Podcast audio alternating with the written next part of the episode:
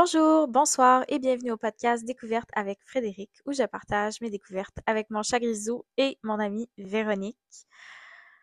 Véro, euh, c'est la fin de l'été. On est rendu euh, à la mi-septembre. Euh, dehors, il fait brouillard, il fait frisquet, il y a de la pluie.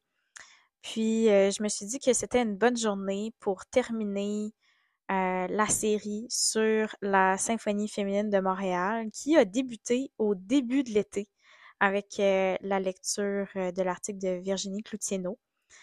Donc, écoute, c'est la fin de l'été, c'est la fin d'une série. On va faire probablement un petit deuil, mais c'est ça. Je voulais quand même prendre le temps d'expliquer comment est-ce que ça a fini toute cette aventure là qui est absolument fantastique.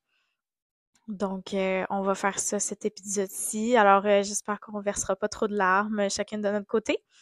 Puis, euh, on va s'enligner sur sur les explications et sur la fin qui est quand même très positive de la symphonie féminine de Montréal, telle que expliquée dans le livre Partition pour femmes et orchestre, Ethel Stark et la symphonie féminine de Montréal par Maria Noriega Rashwell. Donc, euh, j'espère que tu es prête. On part dans l'épisode.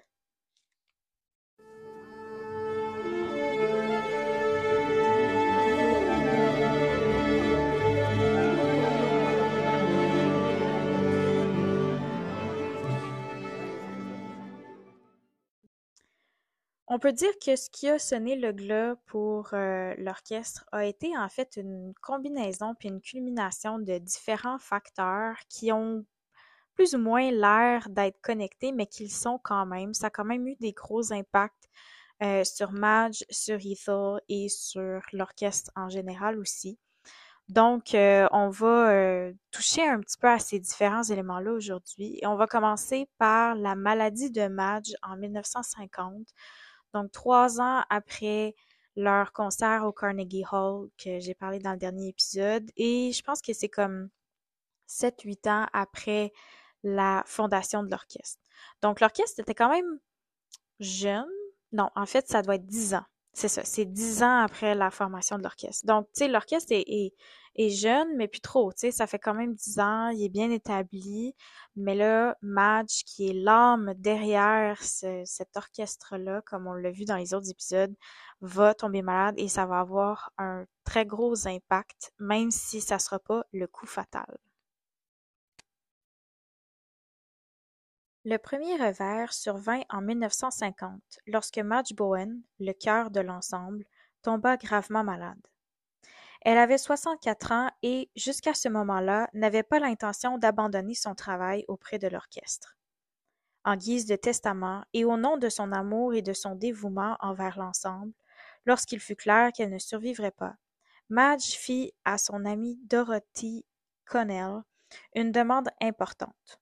Pouvait-elle prendre la direction de l'orchestre afin d'en assurer la survie? Dorothy faisait partie de l'orchestre depuis plusieurs années et malgré ses doutes, elle fut incapable de refuser d'acquiescer à cette demande d'une mourante.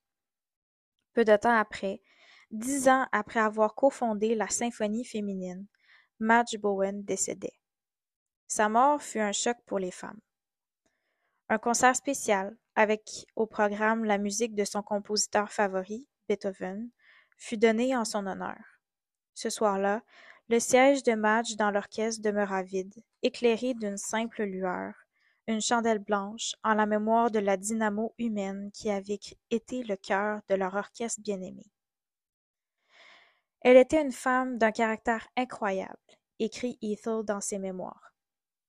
Elle faisait montre d'un amour profond pour la musique, d'une admiration et d'un respect formidable pour le talent artistique.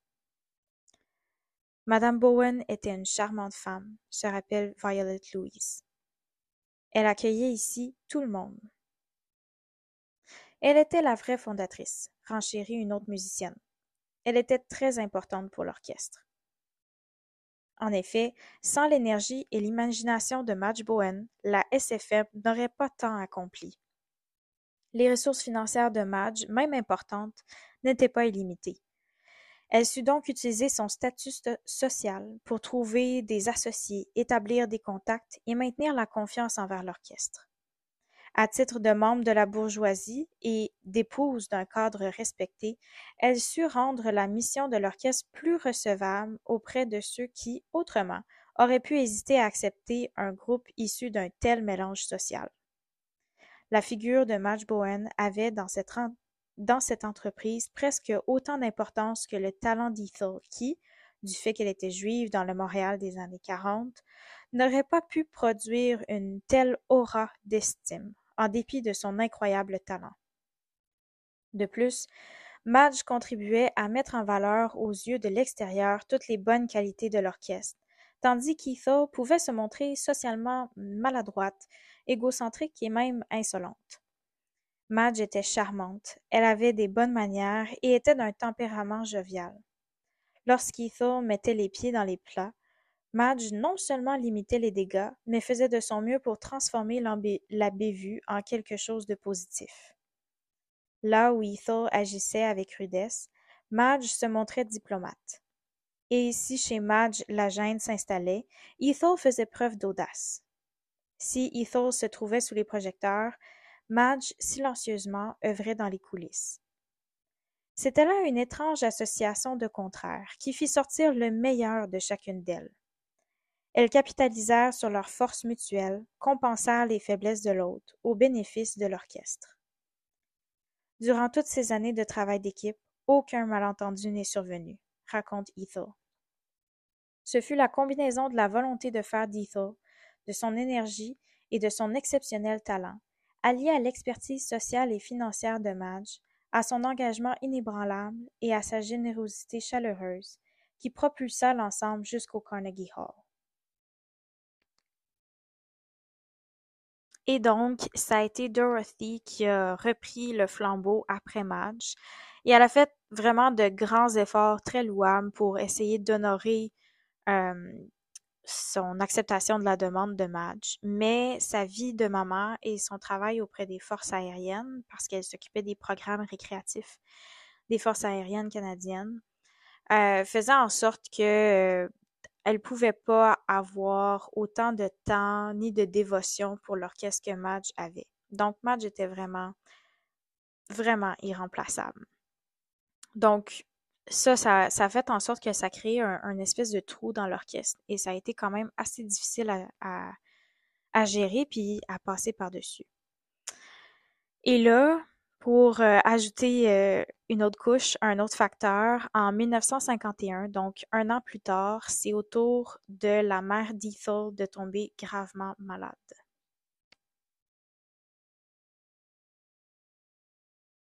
Une année plus tard seulement, la santé de Laura, la mère d'Ethel, empira. Elle dut être hospitalisée. Ethel était très proche de sa mère. Cette maladie l'affecta profondément. Nous étions au mois de mai, écrit-elle dans ses mémoires. Le soleil et le temps chaud dont nous nous languissions étaient finalement là.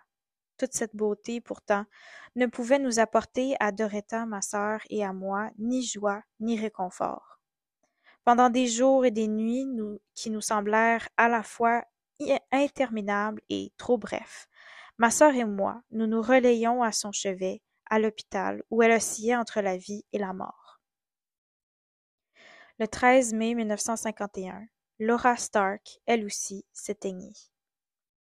Ethel et Doretta se retrouvaient seuls désormais. Leur père était mort plusieurs années plus tôt, tandis que leur frère et sa famille habitaient à des kilomètres, à des milliers de kilomètres, en Floride. Les deux sœurs, qui avaient atteint la quarantaine, ne s'étaient pas mariées, n'avaient pas d'enfants, et n'avaient plus que l'une et l'autre pour se consoler. Ethel est sorti de, de cette grande épreuve, puis de ces deux années-là, avec, avec ces deux décès assez importants dans sa vie. Euh, elle est sortie de là, totalement accablée et euh, vraiment ébranlée.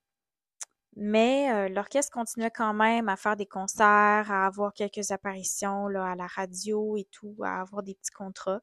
Et donc, le rythme continuait quand même. Mais euh, au fil des années, c'est sûr que euh, l'orchestre, euh, les femmes vieillissaient aussi. Et comme on l'a vu au début, ben, c'était des femmes de tous âges et de, de, de toute provenance, de tout métier. Donc, euh, c'est venu aussi ébranler l'orchestre parce que là, ben, il y avait des gens qui soit tombaient malades, puis finissaient par mourir, ou bien euh, juste des gens qui vieillissaient et, tournaient la page pour se, se, tourner vers d'autres choses. Donc, euh, l'orchestre rapetissait et Ethel maintenait sa décision de n'avoir que des gens semi-professionnels qui connaissaient déjà euh, c'est ça, qui connaissaient déjà la musique, puis comment ça fonctionne un orchestre et tout. Et euh, elle a tenu aussi à continuer à n'embaucher que des femmes. Donc, euh, ça a été euh, ça a été quelque chose aussi. Donc, c'est ça. Alors, ça a été vraiment très gros. Et ben après ça, au fil des années, les difficultés vont s'accumuler. même si les concerts sont toujours réussis et réguliers, les contrats continuent, la radio et tout.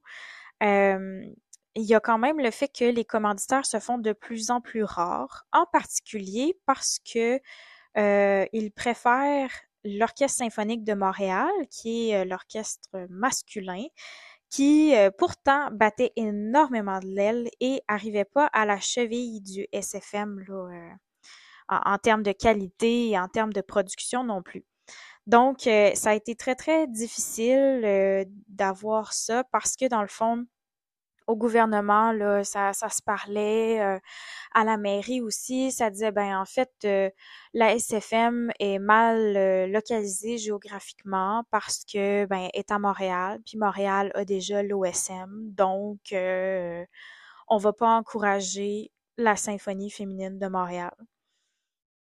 Alors, il y a quand même eu une compétition et ça fait en sorte que, bien sûr, ben, les hommes l'ont remporté et euh, c'est eux qui avaient des subventions spéciales pour rester euh, rester en vie et continuer à, tenter de faire des productions et tout, euh, plutôt que la SFM. Donc, en bout de ligne, par manque de fonds, parce que aussi, elle n'avait toujours pas, après toutes ces années d'existence, elle n'avait toujours pas un endroit pour faire leur répétition. Donc, euh, ça aussi, là, ça, ça a donné un coup. Et euh, finalement, le 11 décembre 1965, c'était le dernier concert de la SFM en tant que symphonie complète. Les problèmes qui, au début, paraissaient insignifiants, firent boule de neige.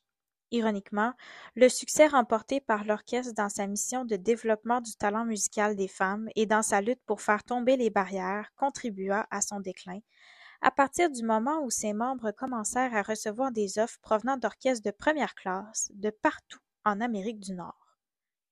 Et sans soutien financier, étant donné la concurrence que représentait la SFM pour l'orchestre de la ville, Ethel Stark et l'ensemble se retrouvèrent dans une position intenable. De plus, Madge étant décédée, les femmes prenaient de l'âge, de nouvelles musiciennes étaient difficiles à recruter et l'argent filait. Cette accumulation d'obstacles mit finalement la SFM à genoux. Le futur de l'orchestre n'était plus simplement incertain. Sa fin proche était désormais indéniable. Les concerts devinrent de plus en plus sporadiques. Le 11 décembre 1965, la SFM joua son dernier concert avec l'orchestre au, grand complet, cordes, instruments à vent, cuivre et percussions. Au programme, Mozart, Handel et Beethoven. Personne n'avait pensé que c'était là le dernier concert de l'orchestre au complet. Mais le manque d'argent et de musiciennes les empêcha de poursuivre jusqu'à la fin de la saison. Le fait qu'aucune des membres vivantes ne parvienne à se rappeler avec précision de ce dernier concert est le signe qu'à ce moment-là, l'orchestre n'était plus nécessaire. Ethel m'appela et me demanda de jouer pour ce concert, raconte une violoniste. C'était le dernier concert, mais à ce moment-là, nous l'ignorions. De plus, nous étions si occupés à jouer avec d'autres orchestres que je ne peux vraiment plus m'en rappeler. Je n'ai plus souvenir des détails du dernier concert, dit une autre. J'étais déjà en train de jouer avec l'Orchestre symphonique de Montréal et j'étais en tournée. L'Orchestre des femmes s'est tout simplement dissous. Nous avions attendu qu'Ethel nous fasse signe pour un autre concert, mais elle ne l'a pas fait. C'était triste, mais nous savions que l'orchestre avait atteint son but. Sa mission était accomplie, ajouta une violoncelliste. Après vingt-cinq années d'existence, la Symphonie féminine de Montréal donna son dernier concert qui fut à peine remarqué et presque oublié. Le sentiment général était que l'orchestre avait atteint son but. Mais si Ethel, avait prévu que l'orchestre serve de camp d'entraînement pour les femmes, elle n'avait pas par contre envisagé qu'il allait se démanteler avant de pouvoir leur offrir des carrières rémunérées. Alors, elle refusa de remiser sa baguette et décida de continuer à travailler à l'occasion dans les années qui suivirent avec la section des cordes, l'Orchestre à cordes des femmes de Montréal, The Montreal Women's Symphony Orchestra Strings. Donc, ça a été comme euh, une fin qui a été séparée en deux parce que euh, l'orchestre euh, a, eu son dernier concert en tant qu'orchestre en 65, mais euh, il y a eu cinq ans encore après où ce que Ethel a continué à faire des choses une fois de temps en temps avec la section des cordes. Et puis finalement, après 30 ans, l'orchestre a été démantelé. Par contre, euh, la plupart des femmes, ou en tout cas une, une, certaine partie des femmes, ont pu avoir une fameuse carrière euh, pleine, euh, pleine de fruits euh, dans le monde de la musique au milieu d'hommes. Donc ça a été euh, l'orchestre a quand même eu un très très bon impact et a quand même pu amorcer un changement dans la scène musicale, en tout cas à Montréal, puis je pense qu'on peut dire aussi en Amérique du Nord. L'expérience acquise avec l'orchestre valait son pesant d'or pour les femmes qui aspiraient à des carrières professionnelles. En effet, plusieurs d'entre elles furent recrutées dans des orchestres professionnels au Canada, dans des villes telles Montréal, Toronto, Halifax, Vancouver et un peu partout aux États-Unis, entre autres à Boston et New York. Certaines devinrent enseignantes de musique au privé, professeurs dans les conservatoires ou encore membres des facultés de musique de collèges et d'universités. Des musiciennes dévouées et talentueuses de la trempe de Mildred Goodman, Lise Vézina, Pearl Aronoff et Marthe Yosh ont fait leur classe avec la symphonie féminine avant d'embrasser pleinement leur carrière à titre de professionnels dans d'autres orchestres montréalais, comme l'Orchestre symphonique de Montréal. Lise Vézina a publié un ouvrage à propos de l'Orchestre symphonique de Montréal. Elle y relate son expérience comme l'une des premières femmes à y avoir été admise. Nathalie Claire Feldman faisait partie de l'orchestre de chambre de McGill, du CBC Radio Orchestra et de l'Orchestre symphonique de Montréal, au même titre que des anciennes de la SFM, telles Mildred Goodman, Vézina et Aronoff. En 1958, Nathalie devint la contrebassiste principale de l'Orchestre symphonique de Montréal. Elle mourut soudainement à Montréal le 5 avril 1966, laissant dans le deuil son mari et deux petites filles, Anna et Judith. Pour honorer son talent exceptionnel, l'Université McGill a créé une bourse en son nom. En 1993, lors d'une entrevue pour la célébration de son 80e anniversaire, la célèbre compositrice canadienne Violet Archer rappelait Je suis arrivée dans l'orchestre pour y jouer des percussions. Alors j'ai joué du tambour, des cymbales, du glockenspiel, tous les extras. Elle joua pendant huit ans avec la symphonie féminine, l'enrichissant de son talent et profitant de l'expérience avant de la quitter en 1948 pour poursuivre ses études à Yale. En 1961, elle fut recrutée comme professeure de musique par l'Université de l'Alberta. Son talent fut reconnu et elle se fit confier, confier la direction du département de théorie et composition. En 1983, Violet reçut l'Ordre du Canada. Pour ses contributions à la vie musicale, en 1987, la bibliothèque située au Centre de musique canadienne de la région des Prairies a été nommée en son honneur. La portée impressionnante du langage musical de cette compositrice canadienne est aussi reconnue dans l'appellation du groupe rock canadien indépendant The Violet Archers. Et ça, en fait, c'est juste quelques exemples de tout l'impact que la SFM a eu dans la, vie de, de ces femmes-là. Il y en a énormément qui ont pu partir jouer dans des orchestres masculins, devenir professeurs de, de musique, euh, tant au privé que dans des universités. Et ça a été vraiment... Euh, L'orchestre a vraiment eu un impact, ça c'est indéniable. Maintenant, si on se tourne un petit peu euh, vers vers Etho et un petit peu comment elle a vécu ça et comment son histoire s'est terminée, ben c'est sûr qu'elle a eu sa très chère sœur Doretta, qui l'a soutenue durant euh, toutes ces années avec l'orchestre et même avant avec sa carrière et euh, ses aspirations et ses rêves, mais aussi après. Donc, euh, Doretta a vraiment soutenu sa sœur jusqu'à la fin. Doretta Stark était professeure de piano au privé. Elle était également oboïste, directrice musicale et meilleure amie de sa sœur Ethel. Tout au cours de leur vie, elle est demeurée la personne en qui Ethel avait le plus confiance, celle vers qui elle se tournait pour tout et n'importe quoi, qui comprenait sa manière d'être et l'acceptait dans sa singularité. Dès la naissance d'Ethel, Doretta fut entièrement dévouée à son bien-être. Jusqu'à sa mort, elle partagea et vécut par procuration la vie et l'œuvre de sa sœur. Une poignée de gens seulement saisirent pleinement l'importance qu'avait Doretta dans la vie d'Ethel et dans sa carrière, puisqu'elle était si invisible et faisait tout ce qui lui était possible pour mettre sa sœur bien-aimée sous les projecteurs. Une de ces personnes était Shepard Broad, cet orphelin qu'Adolphe Stark, le papa d'Ethel, avait sauvé de la déportation vers la Russie en 1920. En référence à un article de l'année 1979 au sujet d'Ethel, Shepard lui écrivit Si j'avais écrit cet article, j'y aurais inclus un ou deux paragraphes au moins au sujet de Doretta, votre administratrice et bras droit, sans laquelle les choses que vous avez accomplies auraient été plus difficiles à atteindre, voire impossibles.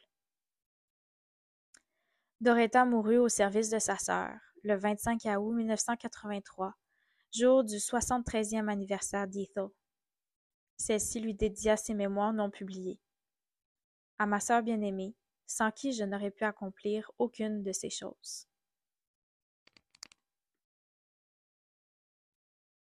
Ouf, petite émotion. C'est quand même, euh, je crois que tu peux comprendre, Véronique, toi étant une sœur aussi, puis euh, ayant deux sœurs, moi j'ai une sœur et euh, je pense qu'on peut comprendre toute l'émotion puis tout le dévouement que Doretta mettait pour Ethel et toute l'affection que avait pour Doretta, j'en suis certaine. Je crois aussi que c'est important de mentionner que depuis le mois de juin, je parle de l'orchestre symphonique. J'ai parlé de, de aussi, mais euh, je crois que c'est vraiment important de mentionner que Ethel avait toute une carrière aussi à côté de euh, la symphonie féminine de Montréal. Elle a fait tellement de choses. Elle a participé à énormément de projets qui euh, sont pas mentionnés non plus dans le livre parce que, écoute, euh, ça serait interminable. Ça a été une femme absolument merveilleuse et très, très productrice, très productive. Et euh, donc, je trouvais ça important, pas juste intéressant, mais aussi important de faire un petit retour sur Etha en tant que femme pleine de facettes et pour venir m'assurer aussi que quand on parle d'elle, ben on se souvient aussi de la femme complète qu'elle était et pas juste de la femme chef d'orchestre. Même si ce livre représente principalement la chronique des activités d'Ethel au sein de la Symphonie féminine de Montréal, elle était aussi impliquée dans une multitude d'activités et d'aventures musicales trop nombreuses pour qu'on en fasse la mention ici. Elle était une des plus importantes violonistes du pays, musicologue, professeure d'université, directrice de chorale, instructrice de musique et bienfaitrice. Comme violoniste solo et chef d'orchestre, Ethel fit de nombreuses tournées en Europe et en Asie, notamment en Suisse, où elle se lia d'amitié avec le compositeur Ernest Bloch. Elle fut la première femme à diriger l'Orchestre symphonique de Miami en 1957, ainsi que des orchestres en Israël en 1952 et 1962 et au Japon en 1960. Tout comme elle l'avait fait avec la SFM en 1952, elle fonda à partir de rien un chœur de 40 voix qu'elle conduisit en Israël pour participer au premier festival annuel de la chanson. Après la dissolution de la SFM et de l'Orchestre à cordes des femmes de Montréal, Ethel fonda un orchestre mixte. À cette époque, elle avait presque soixante ans et planifiait également de fonder un festival international de musique à Montréal. Pour tout ce qu'elle a su accomplir, Ethel fut présentée à la reine Élisabeth II et à la famille impériale japonaise, et son rôle comme ambassadrice culturelle du Canada et de la culture canadienne fut souligné par le gouvernement canadien. La SFM sut capter l'attention et l'imagination de bien des gens autour du monde. C'est ainsi qu'Ethel Stark devint, en plus du visage de la SFM, un symbole des femmes dans le monde musical. Jusqu'à la fin de ses jours, elle fut connue d'abord comme la femme chef d'orchestre de la Symphonie féminine de Montréal. Cette appellation lui faisait plaisir, mais la hantait en même temps, particulièrement au cours de ces dernières années, lorsqu'elle se mit à souhaiter que l'on sache qu'elle avait été bien plus que la chef d'orchestre d'un orchestre de femmes. À l'âge de 90 ans, Ethel rencontra par hasard une amie d'autrefois, qui lui dit je me souviens de toi jouant du violon sur les ondes de la CBC dans les années quarante. C'était incroyable. Quelle merveilleuse musique c'était. Les yeux d'Ethel, émus, se remplirent de larmes. Elle croyait que personne ne se souvenait d'elle comme violoniste. Cependant, les occasions qui se présentèrent à elle, ainsi que les attentions dont elle fut comblée, étaient plus motivées par ses actions que par son talent, si grand fût-il. Mettre sur pied, à partir de rien, un orchestre de femmes amateurs, le mener à sa première présentation publique dans un intervalle de sept mois, et au bout de sept ans obtenir qu'il présente un concert au Carnegie Hall, ça suffit pour éclipser le reste. En partie grâce, en partie grâce la SFM, Ethel devint la première femme au Canada à jouir d'une renommée internationale comme chef d'orchestre, rejoignant ainsi les pionnières, telles l'américaine Antonia Bricot et Ethel Leginska du Royaume-Uni. De par son implication avec la SFM, elle ouvrit les portes aux groupes marginalisés et fit la promotion du Canada comme une terre riche en ressources culturelles, inspirant ainsi les peuples du monde à reconnaître le potentiel considérable des Canadiens, aussi bien que des femmes. L'idéal de justice sociale d'Ethel, hérité de son éducation juive, lui avait fourni cette habileté d'inspirer les femmes et de galvaniser leurs efforts afin d'aboutir à des changements révolutionnaires dans le monde de la musique. Même lorsqu'Ethel voyageait seule, partout où elle allait, elle représentait toutes les femmes liées à la SFM. Pour tout cela, et pour toutes ses contributions remarquables à la vie culturelle canadienne, elle reçut l'Ordre du Canada en 1979 et la médaille du 125e anniversaire de la Confédération en 1992. Au cours de l'année 2003, elle fut nommée membre de l'Ordre du Québec. Le 9 mai 1976, la Société des concerts des écoles juives publiques et des écoles Peretz de Montréal the Concert Society of the Jewish People's Schools and Peretz Schools of Montreal, lui accorda son prix annuel pour sa contribution à la vie artistique canadienne. En 1980, elle s'est vue décerner un doctorat honoris causa en droit par l'Université Concordia pour son enrichissement de la vie culturelle au Canada. Elle a aussi été élue membre de la Société royale des arts du Royaume-Uni. En 2011, à l'âge de 100 ans, Ethel devint la plus âgée des chefs d'orchestre encore en vie. La reine Élisabeth II lui fit parvenir pour l'occasion une carte de souhait. Ethel Stark et son œuvre au sein de la SFM ont été mis en valeur dans de nombreux magazines, notamment Time et Fashion, et dans deux films produits par l'Office national du film du Canada.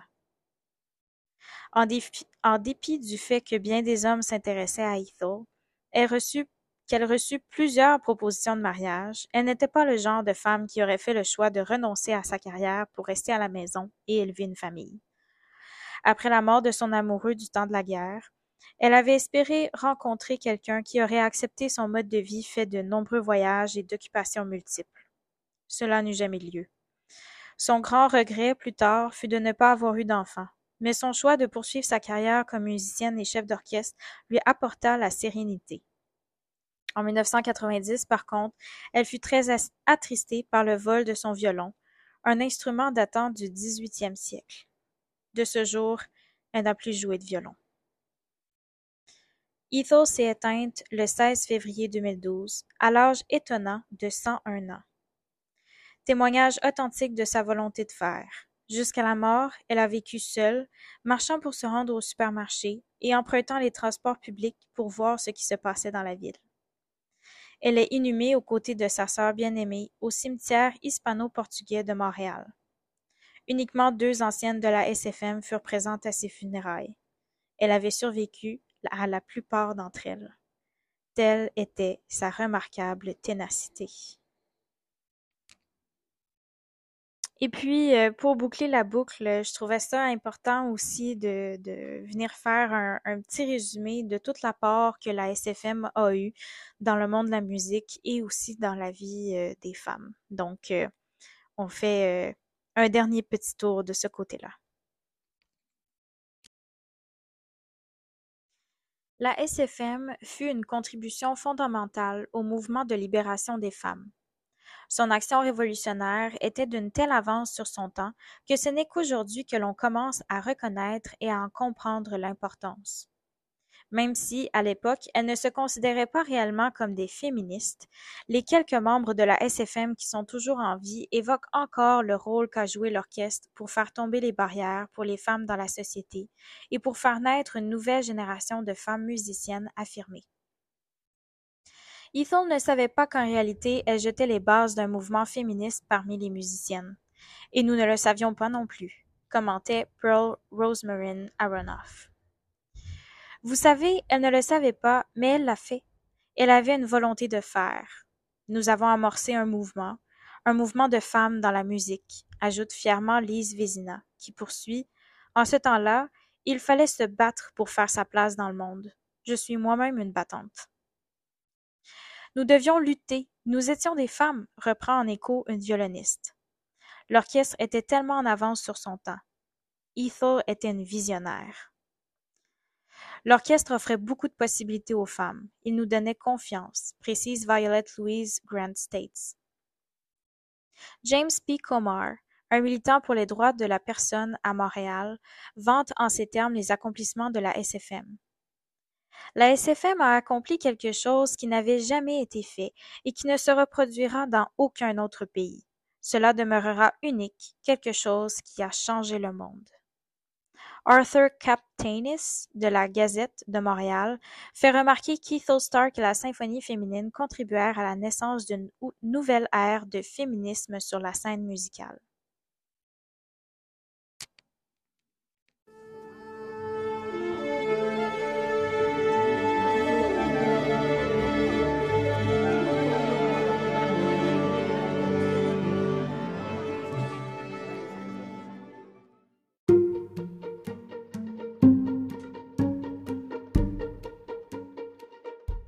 Alors voilà, comme l'été se termine, la série sur la symphonie féminine de Montréal se termine aussi. Écoute, ça a été un été fabuleux euh, à partager avec ces femmes, avec euh, cette symphonie-là. J'ai trouvé ça vraiment cool de pouvoir euh, lire là-dessus, faire quelques recherches, puis te partager ces différentes aventures-là. je te recommande vraiment, si tu veux en savoir plus, de lire ce livre-là. Il y a d'autres livres aussi qui sont disponibles, mais c'est sûr que je t'ai pas dit tout ce que contient le livre de Maria Noriega Rashwell. Ça a été un travail probablement titanesque à faire elle a sorti des archives, elle a euh, interviewé, passé en entrevue euh, plusieurs personnes et euh, j'ai beaucoup d'admiration pour son travail. Ça a dû être vraiment quelque chose à, à cumuler puis à mettre ensemble. Donc, si tu veux lire le livre, je te le conseille vivement. La biographie complète et la bibliographie complète est disponible dans la section ressources de mon site web. Et euh, c'est ça, ben écoute, on, on finit ça euh, comme ça. et euh, on va pouvoir s'enligner vers d'autres horizons et d'autres découvertes dans les prochains épisodes. J'ai hâte de t'apporter aussi de nouveaux sujets. Et je veux aussi faire un petit rappel à toi et aux autres auditeurs qui pourraient écouter, que maintenant, Découverte avec Frédéric a une page Instagram et une page Facebook dédiée uniquement au podcast. Donc, Découverte avec Frédéric là, sur Facebook ou sur Instagram, euh, ça se trouve euh, directement comme c'est écrit.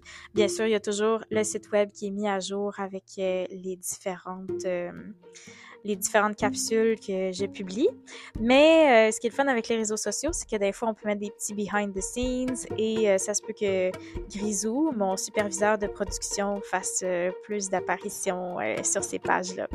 Donc, c'est ça. Alors, euh, écoute, j'espère que euh, tu as apprécié euh, autant que moi cette série-là, que tu as apprécié la fin. J'espère que tu pas trop euh, d'émotions. J'espère qu'on vivra pas trop un gros deuil euh, dans les prochains jours, puis à la prochaine capsule, d'avoir terminé cette aventure. Mais euh, je crois que c'était vraiment génial. Puis je suis quand même contente aussi que ce soit terminé pour qu'on puisse découvrir autre chose ensemble. Donc, je te souhaite une bonne journée ou une bonne soirée, dépendamment de quand est-ce que tu m'écoutes. Et on se revoit au prochain épisode. Bye! Thank you